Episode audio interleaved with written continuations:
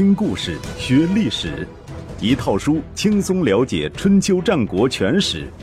有声书《春秋战国真有趣》，作者龙震，主播刘东，制作中广影音，由独克熊猫君官方出品。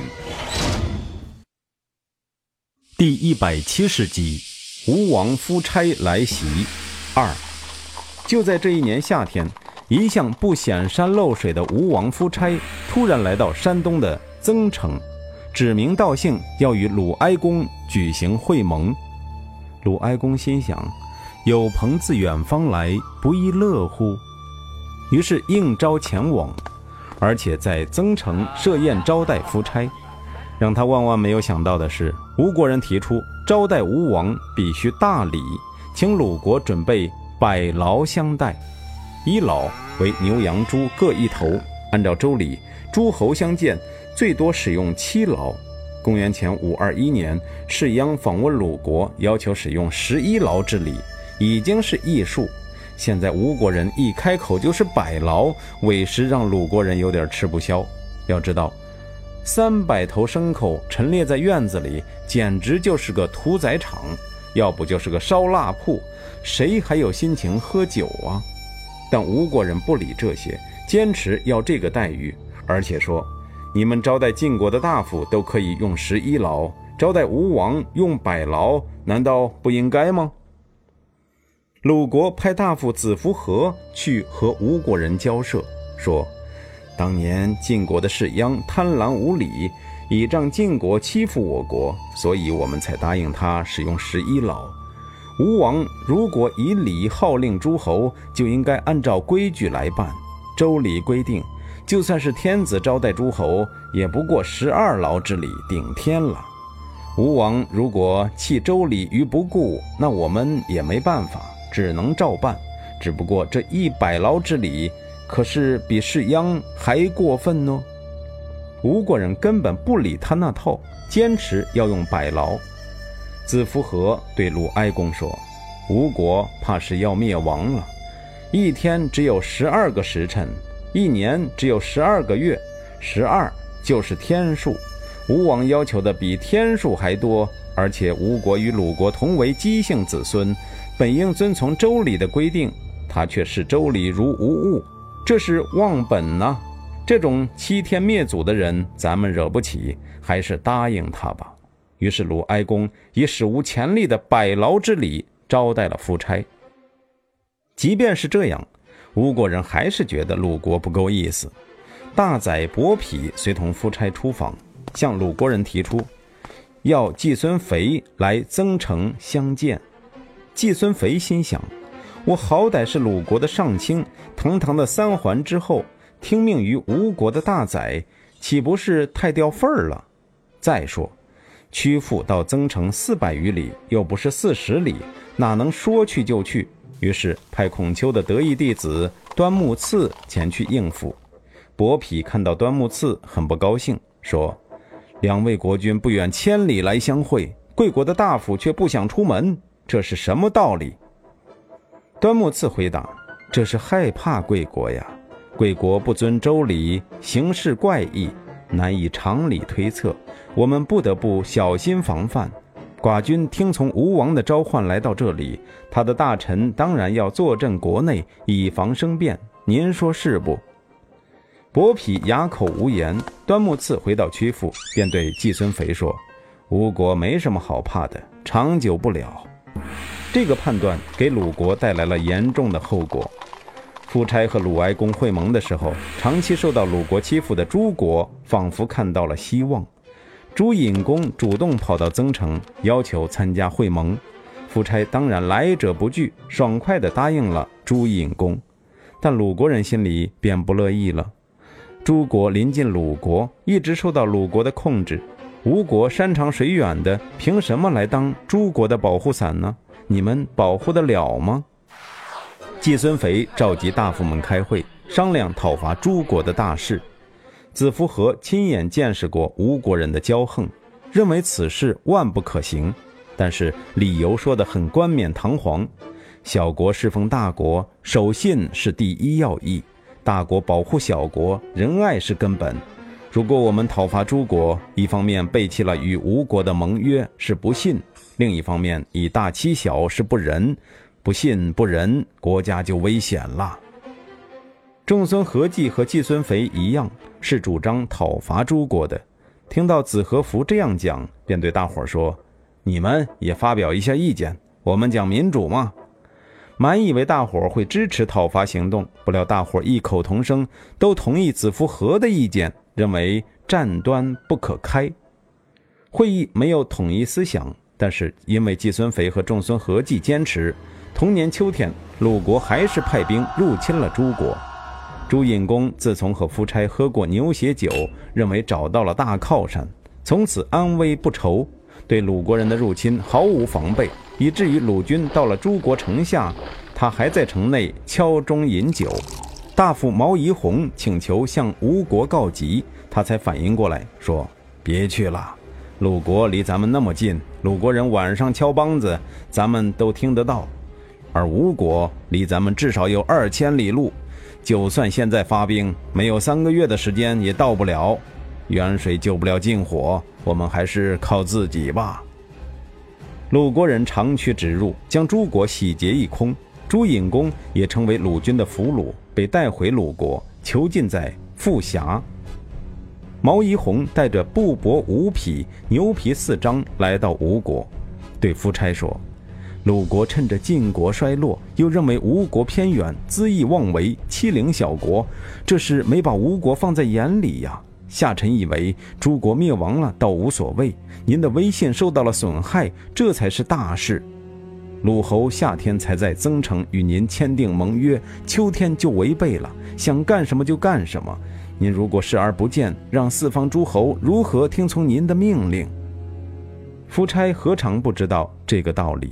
只不过恐吓鲁国是一回事儿，真正要对鲁国用兵又是另外一回事儿，二者不可相提并论。他一面好言劝慰毛宜红，安排他住下。一面将鲁国降臣叔孙哲招进宫来，咨询他的意见。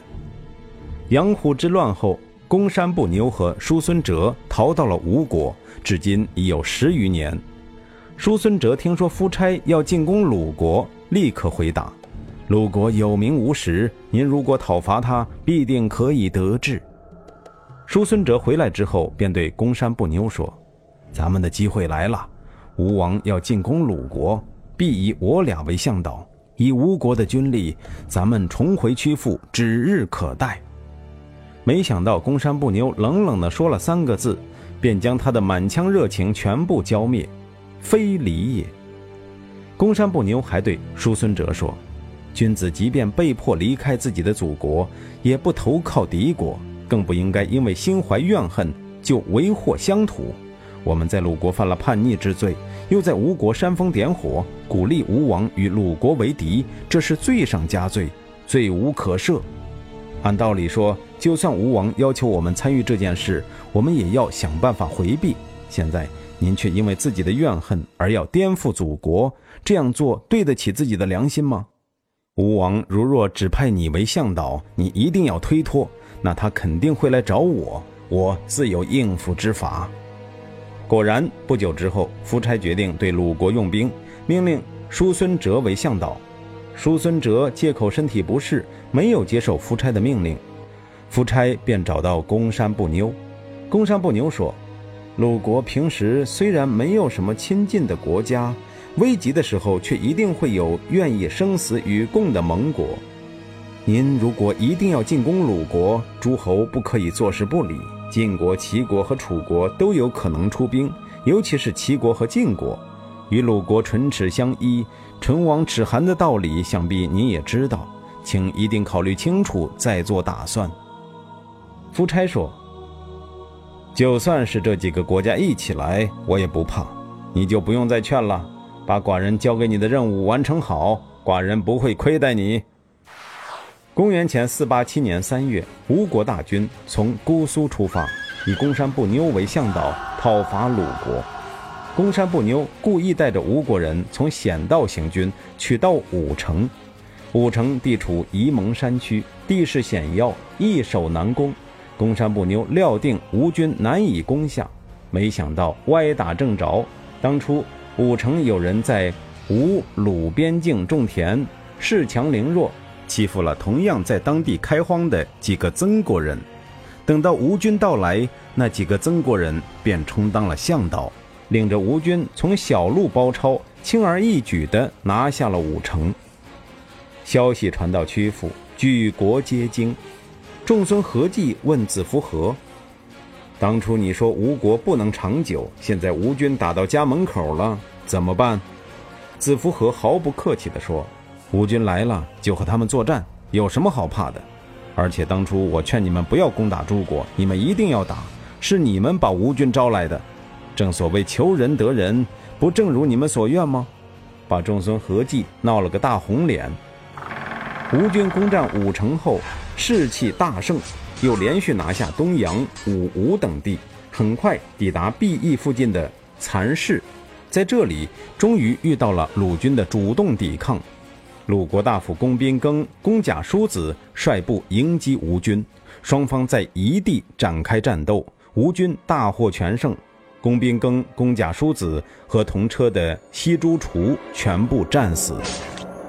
战后。吴军将三人的尸体抬到夫差帐前，请夫差过目。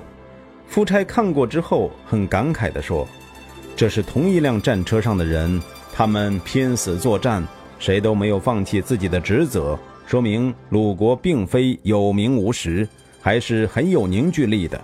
要消灭鲁国，看来不是那么容易的事儿。”吴军继续前进，来到泗水边上的耕宗。这里已经离曲阜很近了。鲁国大夫威虎主动请缨，准备夜袭夫差的营帐，对其实施斩首行动。他将卒兵七百人集合起来，让他们每人跳高三次，选择了最强壮的三百人，其中包括孔丘的弟子有若。威虎带着这三百人将要出发的时候，有人对季孙肥说：“威虎这样做不足以对吴军构成威胁。”反而让鲁国的优秀人物白白送命，请您一定要制止他。季孙肥于是下令关闭城门，不让威虎他们去。即便是这样，也把夫差吓了一大跳。一夜之间转移了三次住处，仍然感到不安全。经历了这件事后，夫差越发感到鲁国难以攻取，便向鲁国提出和谈，但是开出的条件十分苛刻。季孙肥想要接受，子夫和不同意，说：“当年楚国人包围宋国，宋国到了易子而食、息鼓为饮的地步，尚且没有签订城下之盟。现在我们还远远没有达到不能作战的地步，就跟敌人签订城下之盟，让鲁国的面子往哪搁？吴军轻率行动，远离本土作战，现在已经是骑虎难下，所以主动求和。”请再等待一下，不要轻易答应他们。季孙肥不听，子夫和便自己草拟了一份盟约，来到吴军大营跟夫差谈判。季孙肥听说之后，派人对夫差说，要把子夫和当作人质留在吴国。夫差答应了。后来鲁国方面又要求吴国以王子姑曹作为人质相抵，夫差不同意，干脆将子夫和送了回来。双方最终在曲阜城外签订了合约，夫差撤军回国。鲁国流年不利，吴国人前脚刚走，齐国人后脚便到。前面说过，齐悼公在鲁国娶了季孙肥的妹妹季姬。陈启招他回国的时候，他担心齐国局势不明朗，没有将季姬带走。现在他觉得自己坐稳了江山，便派人来鲁国接家眷。没有想到的是，就在他离开的这一年多，他那亲爱的季姬耐不住寂寞，竟然与叔父季房侯私通，估计还怀了孕，以至于季孙肥不敢将他送到齐国去，但又不敢向齐悼公说明原因。齐悼公大怒，派兵入侵鲁国，攻占了产、欢两地。今山东省宁阳县西北，齐悼公还派使者前往吴国，请夫差出兵，南北夹击鲁国。季孙肥吓坏了，赶紧将当年入侵诸国时俘虏的朱隐公释放掉，作为对夫差的献媚。让人啼笑皆非的是，这位朱隐公是个极不省事的人。回到诸国后，竟然将吴国的好处忘得一干二净，一不山呼，二不万岁，甚至没给夫差写一封感谢信。夫差大怒，派伯嚭带兵讨伐诸国，又将朱隐公囚禁起来，立其子公子革为君，也就是朱桓公。同年秋天。季孙肥终于将季姬送到了临淄，齐悼公见到季姬，什么不快都抛到九霄云外去了，对他宠爱如故，并将几个月前攻占的产、欢两地还给了鲁国。虽然史书没有明确记载，但是据本书作者推测，季孙肥之所以这个时候敢交出妹妹，是因为经过了半年，该处理的事情已经处理好了。不会让齐悼公看出什么问题来了。